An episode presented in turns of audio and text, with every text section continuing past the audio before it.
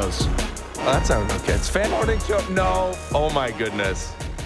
I pushed it a little too far. Yikes. I'm worried you're like infecting me. Good morning. Mm-hmm. Good I don't know morning if we to even you. got there yet. No, fan morning show. Ben Ennis, Brent Gunning, Sportsnet 590 The Fan. I think if I keep it within the yeah, that's a good, guardrails. it's a good level for you. Let's Yeah. stick there. You don't need any of my. It's a good thing I'm the one who typically does the ranting and or raving on You know this what? show because I don't know. Like you have it in you personally. I Mm-hmm. know you could do it, but I don't know if the pipes are holding out today. So I'm not going to be on the show tomorrow. Yeah, But that was previously Pre-planned. it was. planned out.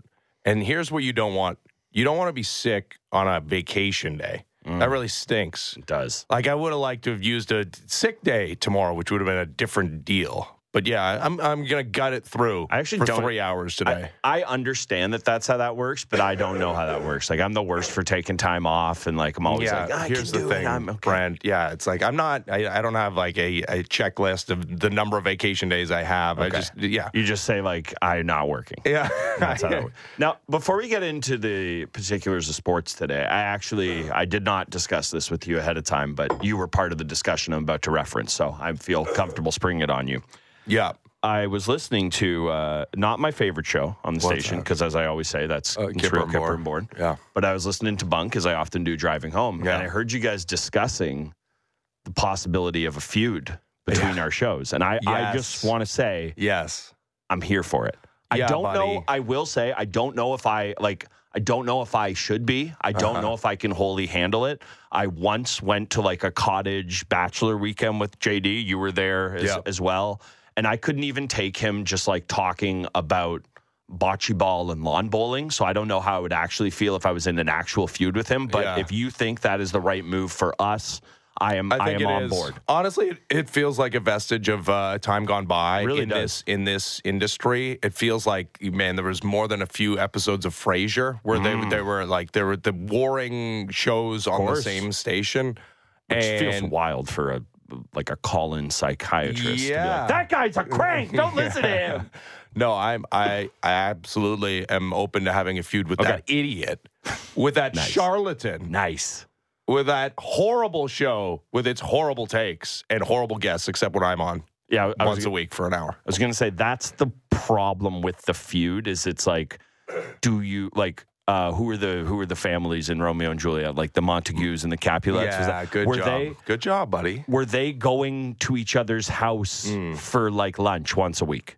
I don't probably like. I think not. I- That's the problem with the feud. No. And like, I know, like, I love you guys together on the air. I love that you do this with me as well, of course. But like, you know, that's the only problem with the feud is it's hard to like be feud. And Yeah. well, but maybe But, it's yeah. like family. You know, family feud. I don't oh, know. oh, a family feud.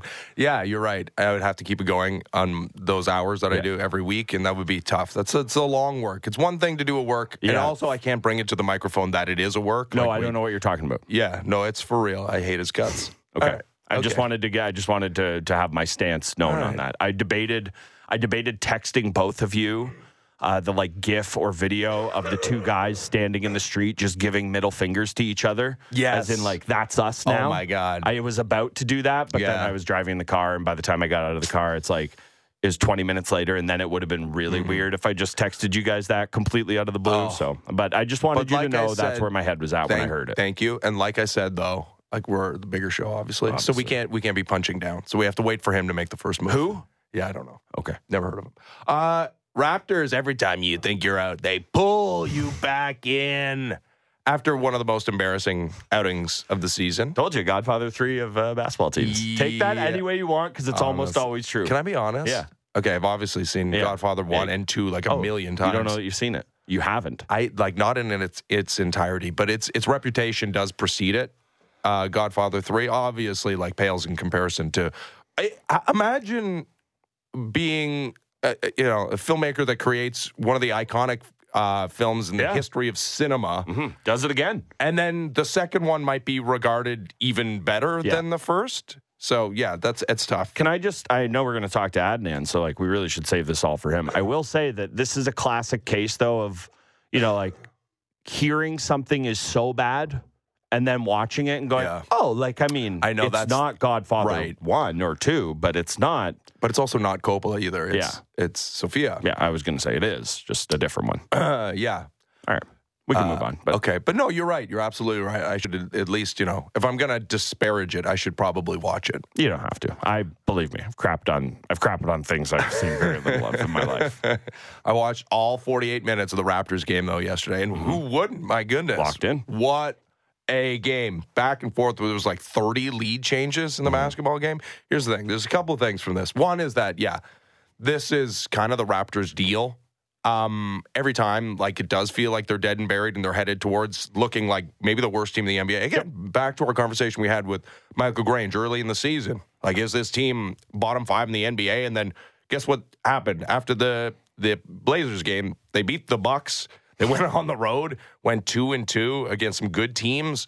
One in Dallas. They came back from 20 points down against the San Antonio Spurs. So yeah, they're capable of that. Whatever the next iteration of this Raptors team is, and I think we'll have a pretty good idea after the deadline this year. Mm-hmm. There has to be more of an offensive slant. And I know the Pacers lost the game, but Find a new slant. yeah, like, and, and I get it. Like, you, you have to play some defense. And the Pacers don't play enough of it. But it's it's an NBA in which three point shooting and scoring is at such a premium, and the Raptors have just eh, have not prioritized that in this in this generation. Yeah, I mean they they clearly expect to get the bulk of their offense from the kind of three pillars we've we've talked about ad nauseum. Like OG Anunoby has spoken up, you know, not himself, but he's let other people let it be known. I'd like the ball more. I'd like to be more involved in the offense. Well, here's your chance. Uh-huh. The other thing I was thinking about this this team, this Raptors team, and it was what you said actually about them after the or on yesterday's show after the game from two days ago. By the way, was- the Magic are really good. They've won five in a row and beat the Nuggets yesterday. Well, and you mentioning the idea of you feel you don't you feel like you don't want to be a weather vane for Yeah. this team. Stop that. Okay. Don't you dare apologize for being a weather vane on this team. This team is a weather vane. They're Yeah. blown around at any given time. When the game goes, I shouldn't say perfectly for them, but when everything clicks, yeah, you could see a world where they can compete, compete, not not necessarily beat, but compete with just about anybody. Saw it against the Celtics. You've seen it against the Bucks. There have been times where they showed you. You saw it last night against a Pacers team that's pretty good. This is a group that will have the ability to go toe to toe with teams like that, and they will also lay eggs against some lesser thans. And that is that is Wow. what happens when you have a team with some high end talent and nothing beneath Yeah, it. It is the lack of depth, and it kills except this except team. yesterday, they won because of their depth. Like Malachi Flynn had the best game of his entire career. But you can't bank on that on No. every given night. That's the thing. It's like yes, they again they, they have were they were the better team. pop off. Yeah, their bench was better than the Pacers. Shockingly, Mm-hmm. yesterday. Like that's this is a team again. Like net rating off the bench, a bottom five in the entire NBA. So I mean that part is shocking. Mm-hmm. Like that Malachi Flynn, boy, and I I kind of. Disparaged him with faint praise yesterday, talking about, hey, listen, he- he steps on the court, you're not like devastated Right. now, which you used to be, or you wouldn't see him on the court, and that's great. But he's like at best a net neutral. All of a sudden, okay, he's six of eight. He had 14 points yesterday. Again, two or three from from three. Um, his most effective game of the season. Do you want to talk about Gary Trent Jr. now? I just quickly want to sit on Malachi Flynn. It's like he is a perfect example of this the the kind of bench player or rotation player for teams like this, where you look at it and you say, you know, generally the adage is that won't happen on the road. I know they were on the road last night, you understand, Yeah. but that's what I'm getting at with the Raptors bench is that yeah, they have guys who are capable of doing that, and it's a perfect way to segue to Gary Trent Jr. because he is another classic example of this. Yeah. So Gary, it's weird. What a weird season. So Gary Trent Jr. opts into his deal. I, I think most people did not expect that to happen. They mm-hmm. expected him to depart in free agency, but no, he's back and he's hitting threes at you know what a career high rate. And he was two of four yesterday from three. Some of the misses are absurd, but yeah. So he's he's shooting thirty eight percent from three on not small volume. The smallest uh, since his sophomore season in the NBA, it might be added, but like five threes a game, and he's shooting over 38% from three. Again, the misses are weird. And secondarily to that, so he misses the two free throws at the end of the game that might have at least could have salted it. Yeah. Um, but yeah, we're Made it less hairy at the very least. this is a guy who for his career is an over 81% Mm-hmm. three-point shooter. He's 81.5% free throw shooter. This season, he's at 55.6%. Again, th- this is like he's played 12 games this season. Um, I mean, guys go through slumps, shooting slumps, three point. I mean, Blake Murphy likes to talk about the three point shot being a high variance thing. That you need like a really long sample to mm-hmm. decide whether a guy's a good three point shooter or a bad three point shooter, or he's having a good three point shooting year or a bad three point shooting year. I believe that's true, but that does sound like something a baseball guy would say, just for the E- record. Yeah. That is true, but it does just sound like baseball leaking in, I will say. Free throw shooting ain't that. Nope. Like you can shoot free throws, you can shoot free throws. And in fact, like the the thing that makes me most bullish on Grady Dick and his potential of eventually becoming uh, a good three point shooter is the fact that he hasn't missed a free throw yet. Like there is like a correlation to guys being able to make free throws and being good shooters, which again, Gary Trent Jr. has been throughout the course of his entire career. That feels like when you see something like that, That's jarring, man. considering what Gary Trent Jr. is going through this year, like a guy that, yeah, okay, opted in, but all reports were before the season he was trying to extend mm-hmm. himself with the Raptors beyond this one season. The Raptors weren't like all that interested in engaging with him. That he's uh, a guy that's betting on himself, but maybe didn't eh, didn't anticipate betting on himself, but also a guy that's been relegated to a bench role in a bad mm-hmm. bench unit. Yep. and off to a rough start. That's a that.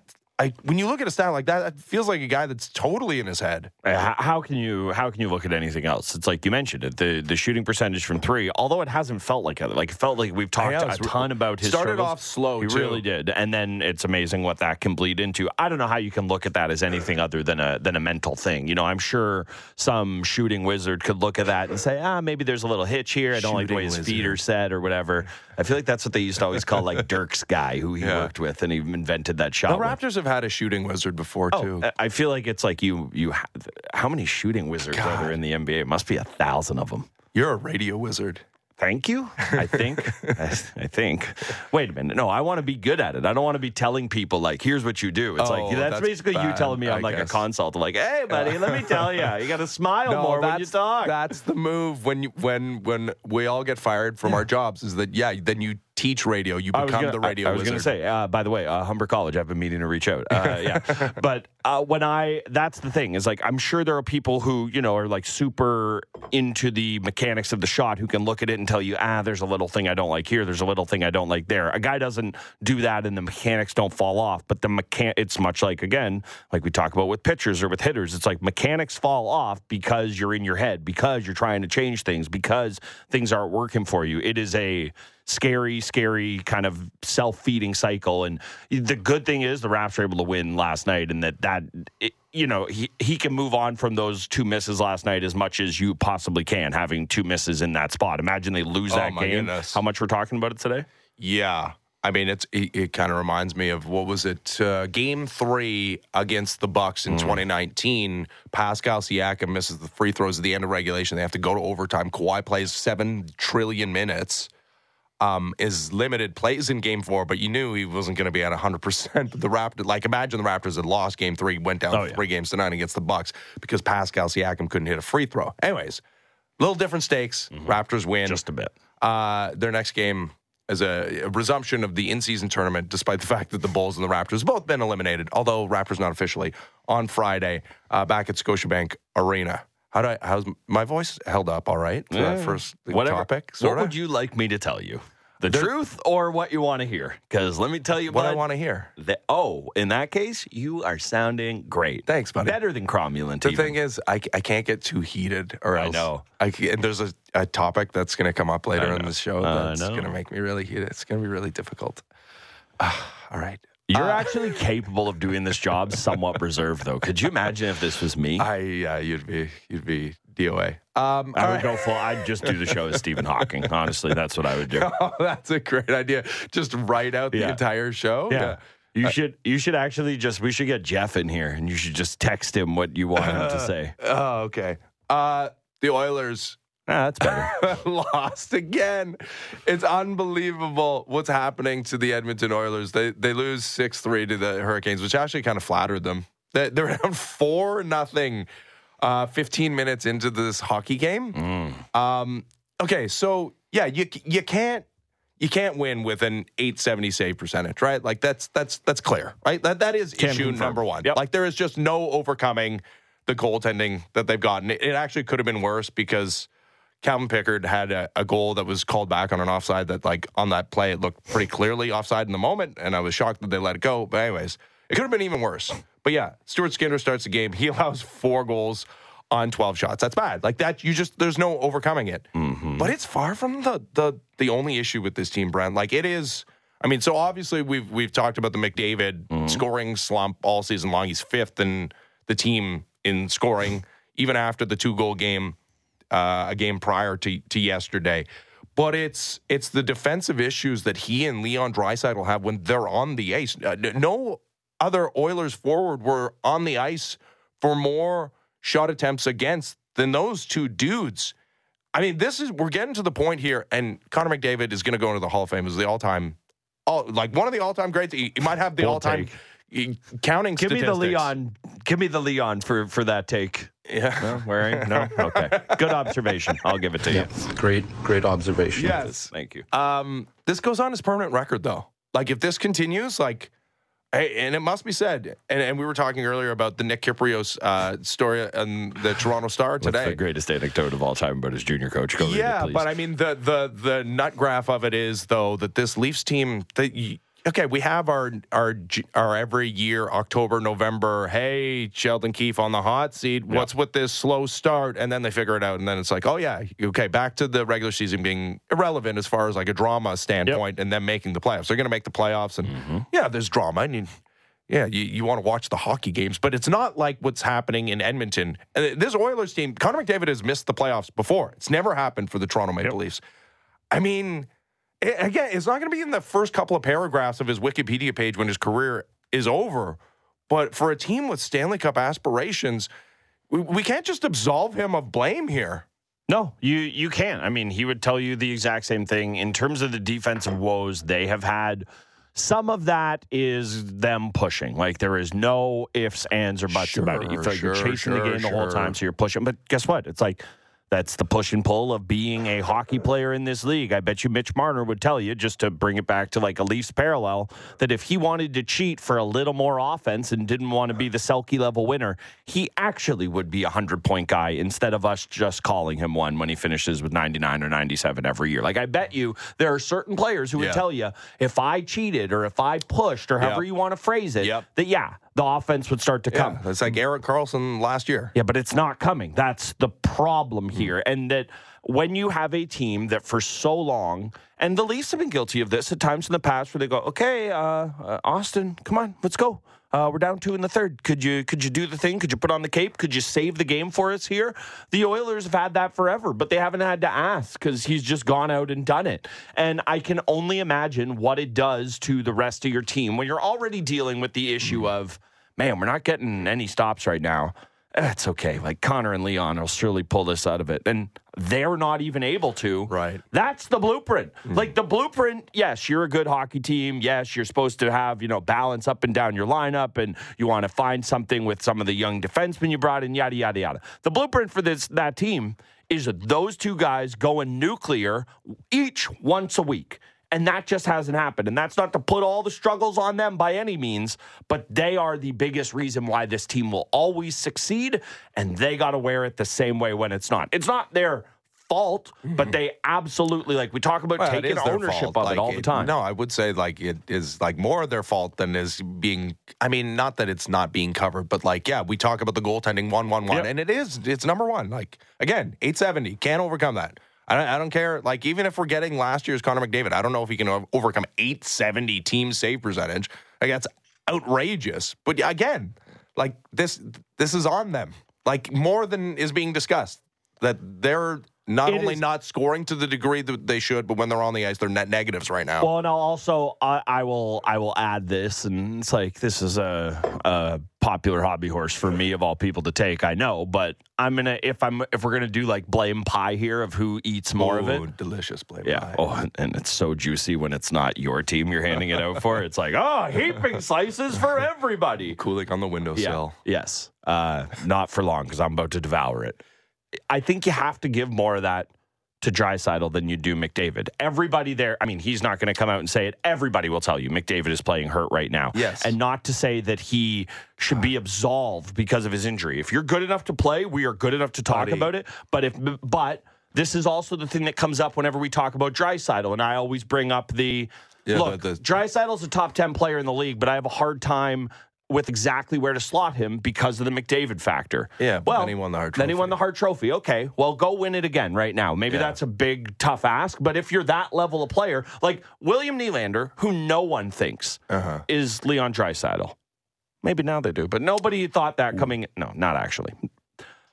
No, he could have looked around and said, "Oh, you know, Matthews had the two hat tricks. He hasn't kind of done anything." No, he decided to go out and do it. He put the team on his back. Mitch Marner has had stretches where he's done that, and look, Leon Draisaitl has too. Yes. but they didn't need it in previous years, or I shouldn't say they didn't, but they also need it, or they need it now more than they ever have, and you're not getting it from those two guys. And one of them is hurt, mm-hmm. so I'm going to absolve him just a touch. No, it's a great point. That I mean, if they don't have this slow start, and of course McDavid returning for the outdoor game was that that was the Heritage Classic, not the Winter Classic. That's coming up. But, but Where is it? Do you, I if I- you if if you had to they guess. unveiled the the jerseys. Oh, and- I did. Oh, I did. Rem- I did remember that that it's Vegas and Seattle. Okay, good for you. I- so it's, it's in jer- Seattle. I have no idea. The Seattle jerseys look awesome. Yes, I Vegas, did see Vegas that. looks like a doily. Okay, Like it looks terrible. Do do better NHL.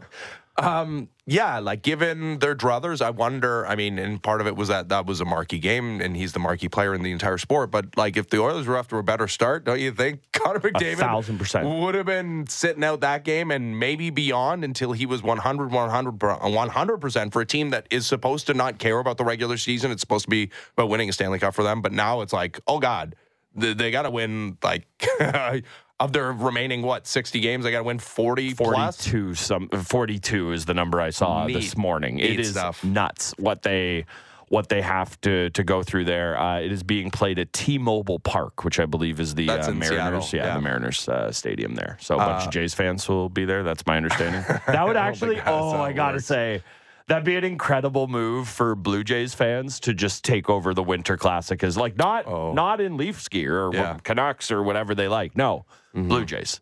Well, and You would love that. Be honest. people recall uh, last time Blue Jays went into T-Mobile Park in Seattle, th- they started selling Blue Jays Yeah. merchandise in the Mariners team store. It'd be hilarious if they started actually- selling Vegas Golden Knight stuff No, I want the Blue Jays to take it over. I know it's a completely different sport and they have no rec- just no because it connection. makes absolutely no sense. no, because they always take over that park and the Canadians love hockey, so why wouldn't they? Okay, I'm fine with that. Um, Kris Knoblauch, Yeah.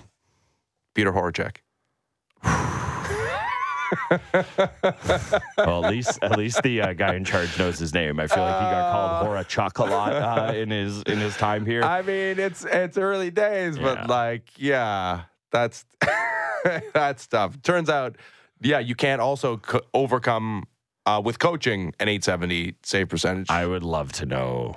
Like, obviously, the answer is there's 32 NHL jobs. You take one of them. Yada yada yada. Truth serum. yeah, Like, you sure you want this, Chris? yeah. it's like they're gonna they're gonna do the Sheldon Keefe after Babs of like okay like you're gonna get the full run next year Mm-hmm. and that's gonna happen and I'm sure it'll go better because it can't be this but Uh, man it's like Draisaitl one year out McDavid two years out. It's like if there was ever a guy ripe to be thrown overboard Oh rather quickly should this not work out yikes wish him the best. Yeah. I, I don't know how you cover this team. We'll, we'll talk to Mark Spector later on in the program. Connor McDavid didn't talk yesterday, which you know what? Thank goodness. Like he doesn't have to talk every day. I know he's the captain. I know he's the fa- You think he has to talk every day? every game yeah, yeah. every game, every single game. yeah I do I You know what? I don't know that for a fact that he didn't speak He's yesterday. I know I didn't see any of his post game Yeah, that- yesterday. I'm i I'm assuming he didn't speak. Like, I'm I, what are you supposed to say? No, at no, a certain I'm not point? even going to sit here and do the like. That's disgusting. You come to the mic with an answer, right. but we man, did we did have that uh, around Dion Phaneuf Yeah, after but- a notable loss. but man, like you're the you're the captain of the team. There's a like you won't be, but there's a non-zero chance you'd be captain of Team Canada if there was one. Like he wouldn't be, but like it'd be like, oh, should you in the conversation? You have to step to the mic after your team is going through it this way. I'm sorry, man. Like you can't. Like again, he does it. So him taking one night off, if he even did, maybe he didn't. I'm not going to begrudge him or kill him for it, but yes, you do. You're the captain. yeah, like I know it's not what you like to do. I know you give, you know, answers until someone asks a question you don't like or whatever, but you do. And to your point, yeah, imagine just like let's Leafs land this. It's like Dion Phaneuf just wanted to wear his Red Bull hat. He didn't want to answer the questions. Uh. yeah. Think of all the comments we had with things like that. And it mm-hmm. was, no offense, it was Dion Phaneuf. Yep, but he wore the C. All right. Speaking of Leafland, uh, they were on the ice. They practiced their hockey. Most of them. Uh, yeah, guy notably not there. John Klingberg. He is not going to play in either of the two games this weekend, back to backs. Uh, Friday, Chicago. Saturday against the Penguins. It's going to be what, like three weeks until he like conceivably plays It is a safe hockey to game. say, uh, according to Sheldon Keefe, that he Yeah, will not okay. play. I, I think that's pretty safe to say. Like, not only because of the discourse surrounding him, but also because he wasn't even on the ice. Like, wasn't like Nope. on his own. Like, he it, when he gets back on the ice, I'm assuming there's a ramp up period of multiple days. Oh, I thought you were being really mean. It's like they'll have a little ramp for him to walk up. So I'm like, oh, jeez. yeah. So again, like LTIR requirements, ten games, but 24 days. So like the 24 days not an issue. It's mm-hmm. the 10 games that is going to be an issue. I just feel like the with each passing day, with each passing comment, we're getting closer and closer and closer to this. I did. I do wonder. Well, two things. One, does Brad Treliving get a pass on what is obviously now like trending towards a horrible signing if they are in fact able to make him disappear via LTIR and don't have to a, a staple a draft pick to him, sending him out the door? And two, is it possible this was always part of the plan? That this was hmm. there was a discussion had between the Toronto Maple Leafs and John Klingberg before the season. Hey, we'll give you the one year at four million plus, and yeah, you, you know what? You, you looked half decent with Minnesota, so we understand there's upside here. It's like this is a better than 50-50 gamble for us, but that's a that's a big cap hit for a team that's pushed up against it. Um, and if it doesn't work out, like here's like around the time frame that we might ask you to disappear and and be a good soldier, and can you do that for us? The fact that he got signed on July 1 makes me pretty hesitant to believe that. I think that if you if that's it, if that deal gets signed like 10 days into free agency, because I think if you're John Klingberg and you want to do that, if that was an option literally anywhere else, you'd rather do it there. Because think about how loud this conversation would be if he played for any other team, like even another Canadian team, outside of him being an Oiler. Because if it was an Oiler, we'd be going, be oh, it's his hilarious." fault, ah! Yeah. which was never going to happen. But it wouldn't be a conversation like this. So I'm a little hesitant to think it was all part of a plan. I think that it was maybe always part of the Leafs plan of like, yeah, this guy can't stay healthy for a year, so we'll deal with that when it comes. In terms of the does Treliving get a pass for it?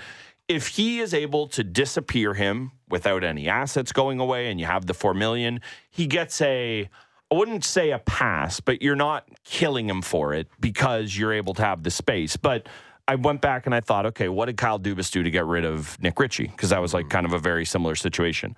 Well, he was able to turn Nick Ritchie Lyubushkin, right? into Ilya Lyubushkin, which was not nothing. That was Morgan Rielly's D partner. and like again, we know how the season went that year, I understand, but that was a positive asset. That was a player who played a lot of games for them. Russian Bear loved having him in the folds, quite frankly. So it's he gets a pass if the four million dollars can turn into Ilya Lyubushkin, for lack of a better term. And, mm-hmm. and that's the problem with making it disappear. Is like, hey, it's great if you have the four million and he goes on LTIR for the year and you don't have to think about it and you can go shopping at the deadline, but you now have to spend assets to do that outside of some, which the Leafs aren't going to be in a position to do that because of the Nylander contract and the Marner one they're going to do. Outside of taking some player who is on term at that money, you're going to have to give up a lot to get a quality player at that cap figure, even if it's just as a rental. So a bit of a pass. It's it's almost a it's a pass for now. It's a pass until you see what the four million can turn into. it's not a disaster if you don't have to attach like a first round pick, which I don't know, like on a one year deal for four million bucks at the and prorated at the Yeah. at the deadline, if that's the cost of doing business. But it's like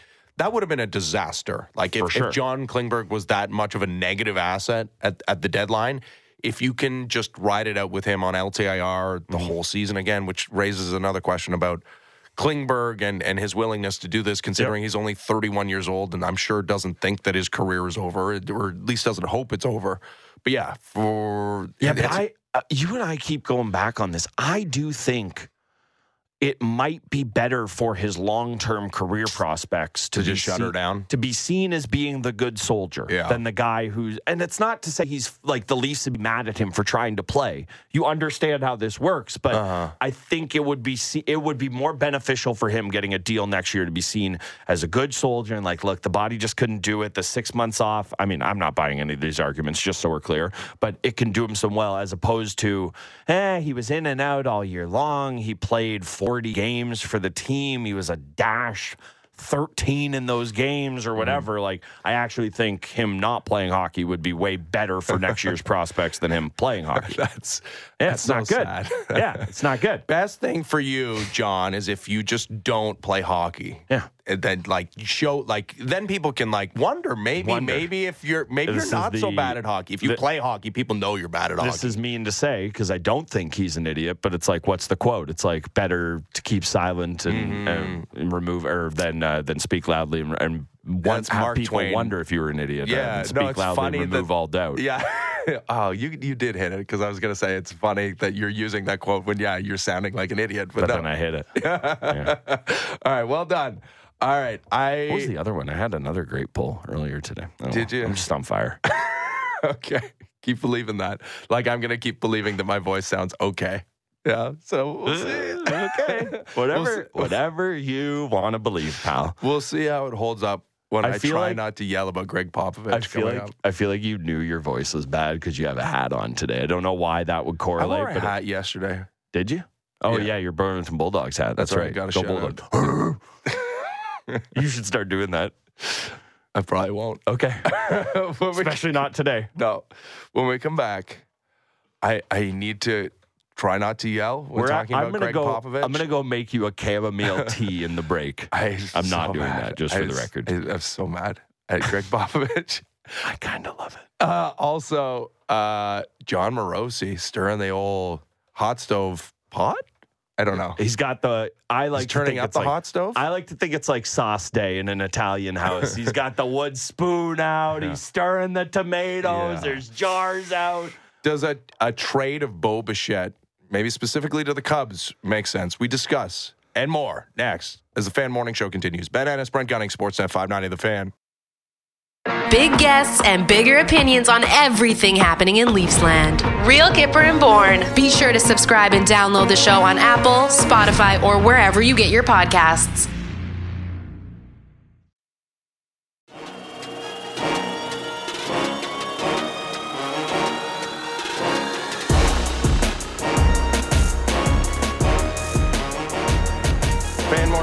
59 in the fan, Ben Ennis, Brent Gunning. Honestly, I feel a lot better that already. Was, that was so good. Yeah. Like, what I, happened? I just need, it's like uh, the old catcher's mitt. Just got to work in the, the voice here. Okay. okay. Six uh, thirty-eight. Your mouth and an old catcher's mitt. The exact same thing. You said mm. it, not me. No, you literally just said but it. But you said yeah, like but it. Yeah, but you so. said it more explicitly okay. than I said it. Yeah, well, I'm just, I was just, you know, you're having trouble talking today, so I just wanted to make sure to hammer home the point for you. Okay, thank you.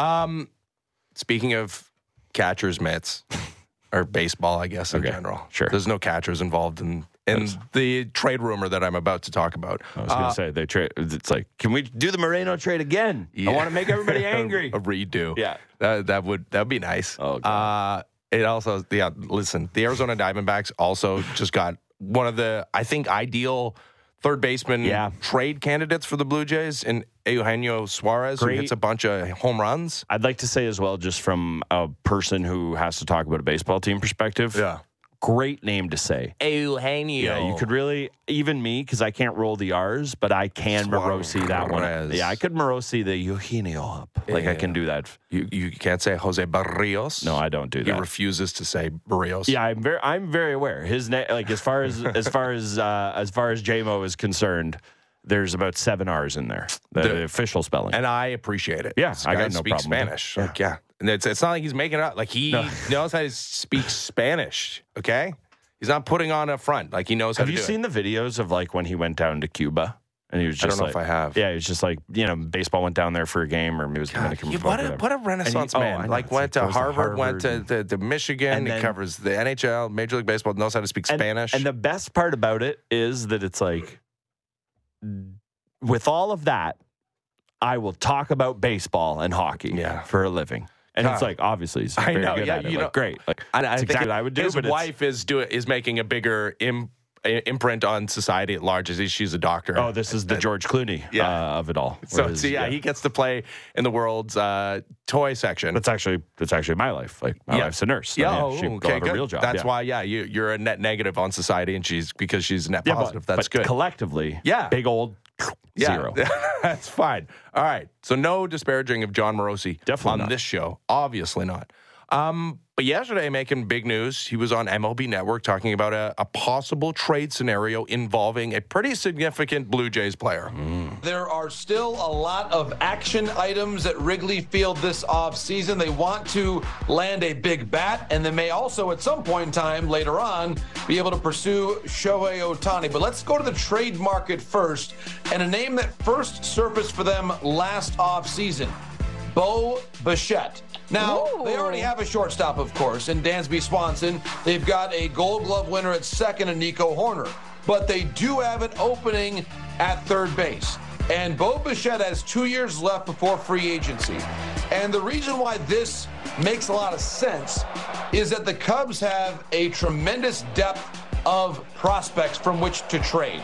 And so if they're not going to find a way to bring back Cody Bellinger, and you want to find a way to convince perhaps Shohei Ohtani or other free agent pitchers down the line this is the best place to play and win a championship. You want to build up this lineup. And they have to make an upgrade if you're going to even get back to as good of a lineup as you had a year ago with Bellinger, who may well be signing for big dollars elsewhere. So Bichette, again, is practical for the Cubs if they're comfortable with him playing third, and because they've got a number of top 100 prospects according to MLB Pipeline. In fact, six, count them six, of the top 100 are members of the Cubs organization, including notably Canadian outfielder Owen Caissie. So if the Jays were to contemplate a scenario which it makes sense to move on from Bo Bichette, you bring back uh, local outfielder Owen Caissie and maybe one of those, those promising arms the Cubs have, like Horton or Brown, perhaps that's worth the Blue Jays' while. Uh, okay. Again, no disparaging Jon Morosi here. Mm-hmm. But yeah, does it make a lot of sense for the Chicago Cubs to go get Bo Bichette? Like, of course. Obviously, that Mm-hmm. makes a lot of sense. The fit for the Blue Jays, less so. Yes. Um, and shout out Owen Caissie, you mentioned there.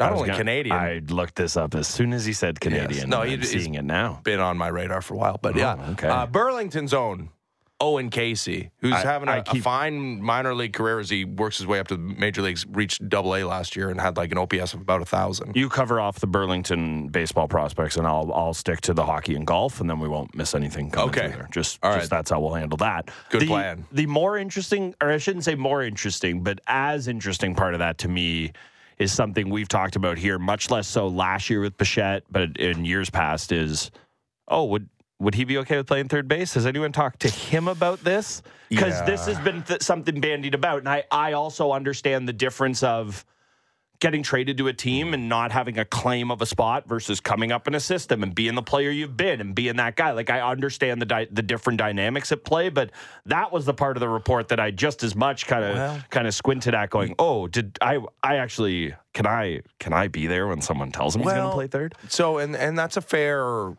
question to have, I think, about this. I, I, it should be stated, maybe people missed this, but I have talked to Bo Bichette on these very radio waves, hmm. and around the time that there was trade discussions surrounding Francisco Lindor, I hmm. asked him like, "Hey, Blue Jays go out and get Francisco Lindor.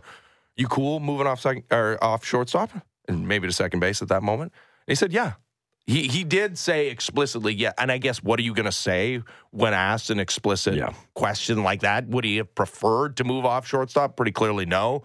But remember, you know, it, it is all about the money. Like if the if the Cubs go out and trade for Bo Bichette and they're like, hey, We'll here's pay you like a shortstop. Yeah. four hundred million dollars, right. Like, hey, Marcus Semien, yeah, you're a pretty good shortstop Yeah. and probably better than Bo Bichette when you arrived here, but you're playing second base because we're going to give you Mm-hmm. 20 plus million dollars as you re-hit the free agency after that, and it worked out pretty well for Marcus Semien. I'd say. So I, yeah, you're right to point out that is maybe a stumbling block. To me, the bigger stumbling block is like, okay, yeah, does it make the Cubs more appealing to Shohei Ohtani to have Bo Bichette? I think the Blue Jays, by all accounts, are also in on Shohei Ohtani. like, what does it say to Shohei Ohtani if they're like goodbye to Bo Bichette? Could also, you imagine the world where Shohei signs and through interpreter, he's like, as soon as they landed Bo, I Yeah. knew that took the Jays out of the running and I had to come to Chicago. Yeah. Like, ugh. Also, Blue Jays brain has infected me to such a point that when Morosi started that clip saying they have a lot of work to do at Wrigley, I was like, oh, new bars? Yeah, New yeah. It's like, oh no, that's just like the vernacular of talking Yeah. about a baseball team. But here we actually mean it with the ballpark. yeah, the, and apparently the 100 level has already been blown up. They're I working did, hard. I did see that. Yep, releasing some photos. Anyways, uh, trading Bo Bichette does not make sense unless you're getting something massive in return, Mm-hmm. unless you're improving your baseball team in 2024, which The, the Burlington outfielder's not doing it for probably not. Like maybe, like Yeah, Owen man, Caissie honestly, might be yeah. might be great, and you know what? He might be a major leaguer as early as next season. He's yet to play a game in the major leagues of baseball. Also, the the Cubs' top prospect. Pete Crow Armstrong did reach the major leagues last year. and- Mm. Great handle as well. I noticed that when he got called up. and like he's probably going to be fine, but like he was 0 for 12 or 14 in his brief uh, uh, appearance at the major league level. I mean, that I shouldn't he'd throw fit- me off, but like having no hits in like, you know, a week's worth of games is kind of like on my radar I was little going to say bit. it'd fit right in on the playoff Blue Jays. so. Yeah. They got some hits, okay? They didn't score any runs. And Kevin Kiermaier, yeah. he got the the hit. the RBI. Well, forever the one. Forever uh, tell our children. about it. Anyways, so and then Christopher Morel, like he's 24 years old and he hit a bunch of home runs. He's a DH, like he can't play defense. Anyway, well, but they're building the whole team out of it. Remember, they're getting they're getting Votto. more Yeah. DHs. Like when you're 24 and you don't have a position, that's concerning. Pretty tough. And even though he's at times played center field, not well. Like this, That this- is, okay, you need to help me with this. Is that normally the spot where guys who don't have a position? Because typically, Not. I think Not. it's first base. Is uh, and I know Ron Washington will tell me it's incredibly difficult. I know, Uh-huh. but I don't. If you tell me utility guy who it's like we just need to find a home for him because of his bat, center field is not where I would. I'm assuming he's fast. Yeah, well, and he hits a home a bunch of home runs. Again, it's 24 years old, and like the the numbers offensively look pretty good for him, and he uh, improved in year two over year one. He's nice player if if you got spot to to put him as your DH, frankly, or you can protect him Yep. defensively. Um, Blue Jays, while they need to lean more into offense than defense, like they did last offseason, they're not punting on defense, You right? can't This have a whole is- team of DHs. this is still a team that wants to catch the ball um, and is going to be built on the strength of its rotation. Okay, so Christopher Morel as the centerpiece, like one major league ready talent part of this makes little to no sense. There is a where there is a world where I can make sense of this. Though. All right, walk me through it. I mean, you get that cache of incredible prospects, and as Morosi rightly points out, there's six of them in the top 100. Mm-hmm. And you turn around and you flip those guys to the San Diego Padres for Juan Soto. okay? And like you do it immediately. Like you already have to have the deal in place. Like maybe it happens, like maybe it is a three way trade where like everybody comes together and it's like you're talking to the Padres, like, Yeah. what do you want? Like, you want these prospects? Right, we'll like maybe you get another team involved too somehow. I don't know, whatever.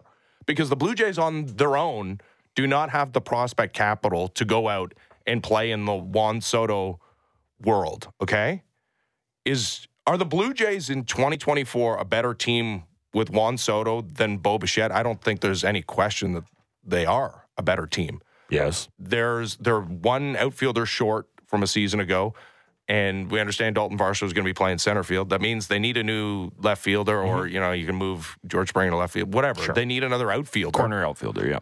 Juan Soto is full on Juan Soto again. Like he is all the way back. He was a five win player mm-hmm. a season ago, take, taking 150 walks and hitting 30 plus home runs. Like he, and again, 25 years old. Yeah. You- and you would make a deal like that with the understanding that you're going to play in the extension ballpark for for Juan Soto. That's the and then maybe at shortstop you backfill with you just go defense, defense, defense at a at a position that you can do that. Like that's there's like we talk about center field being a, a position that this team has attempted Yep. to just get defense out of. Okay. And hopefully there's a bigger upside in Dalton Varsho next season offensively than there was a, a season ago, but he's going to play great defense in center field. You can do worse than just like leaning into defense at center field and shortstop. And that's probably what you'd have to do with And no Bo catcher. Bichette and catcher. Uh, Um, although you hope again that there's a bigger offensive upside next season with Alejandro Kirk I and then was, Danny I Jansen. was writing him off even in the season where he was like that's killing rude. it. I know, but I, I and just- then you hope that Danny not. Jansen can can be healthy for I longer have, than he's I have been able to no to. doubt that Danny Jansen will be a productive offensive player. I have very much doubt about how many games that will happen for. But he, th- I mean, that's the scenario where this makes sense because you you're obviously not just. Even if you think some of these prospects are major league ready, like that's too much of a roll of the No, dice in a win now You got to trade Vlad too. Like if you're doing window that, in 2024. But if you are in fact taking those prospects and you're saying, "Hey Padres, we Mm-hmm. can't we can't even give you Vlad in a Juan Soto deal because he makes in arbitration too much money." Like Right. you're trying to clear you took 50 million dollars in loans out last year to pay your players. Mm-hmm. Like you need to clear Juan Soto's money entirely off the books and maybe beyond that. And like sad to see the the owner pass away a season like there's I, I, and we'll, we'll talk to Adnan Burke later on in the program. I, I do wonder if there's like a like a, a, a move beyond even Juan Soto to try and clear money because I mean it was Yeah, on the strength I of mean, that owner deciding what- Machado, Bogaerts, they have tons of huge money deals. it was there. on the strength of that owner who did like the thing that I want every pro sports owner to do is like not care about the profit taking of a season, like lose money but try to win. win. But now that he's gone, like I do wonder what the power structure is in San Diego. But yeah, they got to clear money. Giving them a bunch of prospects, putting them back in rebuild mode Mm-hmm. with the prospects that you get from a team with some of the best in the sport. Yeah. That's where it can make some sense, but it doesn't make sense if it's like Christopher Morel. That's how you're selling your your your trade of Bo Bichette. The other the other thing that I think lends potentially a little credence if it's the plan that you lay out there is that and I understand these are different things, but if you're already and you know if they're in the Shohei sweepstakes, which we all think they to a certain extent are, then you've had conversations with ownership about cutting a check of a massive size. Now, look, it's a very different thing to cut that check for, and I don't mean this to disparage Juan Soto, but literally any baseball player who's not Shohei Shohei Ohtani and Shohei. Cutting that check for those players are very different things. But if you're already in the ballpark of having conversations, it's a lot easier to ask for $400 million when you're asking for, when you've already started asking for 500. This isn't coming out Yeah, of absolutely. This isn't coming out of absolutely nowhere of like we could never have seen a financial spend of this big coming this offseason. So that's the other thing that I do think lends a little more credence. I still quite honestly don't expect that to happen. I expect Bo to be back with the team. I expect Vlad to be back with the team as well. I don't think that's the right tack to take, but that is what I expect to happen. But I think there is a, it makes it a little more interesting that they're already having these conversations of like, are we going to give a guy four hundred million dollars? Maybe, maybe, and the other part is they it's not four hundred, but they've had conversations about Bo and about Vlad for mm-hmm. big, big numbers too. Whether they've had them with those guys or just internally, these are all things that have been bandied about. Like this is a time where you're going to have to make a big decision one way or another. I can't tell if this is a hot take or not. Okay, But I, I will be the arbiter. Here's what I believe. Shohei Ohtani and Juan Soto are going to get in and around the same type of contract, right? Like Juan Soto already turned down a contract extension from Washington worth north of $400 million. Okay. Yeah. Uh, it's not John Klingberg's situation. He will be getting the money from someone. Yes, as long as he stays healthy and does what he uh, generally does uh, again this season. There's a huge age discrepancy between he and Shohei Ohtani. I think, like, and it, it it's not the only consideration on field.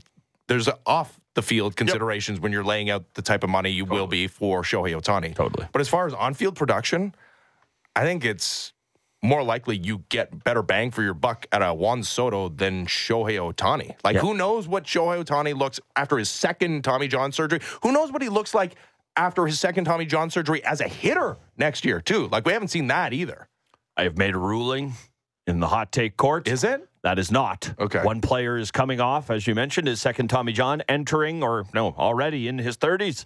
The other player, str- firmly in their 20s, Yeah. does not have a career of multiple Tommy John surgeries and rakes and does the cool Soto shuffle oh, when Oh, yeah, he when that. he takes he the takes ball. walk. Yeah, so Yeah. not a hot take. Not not everybody can make a walk cool. Juan Soto can. All right. so Actually, that's he's got to be the only guy.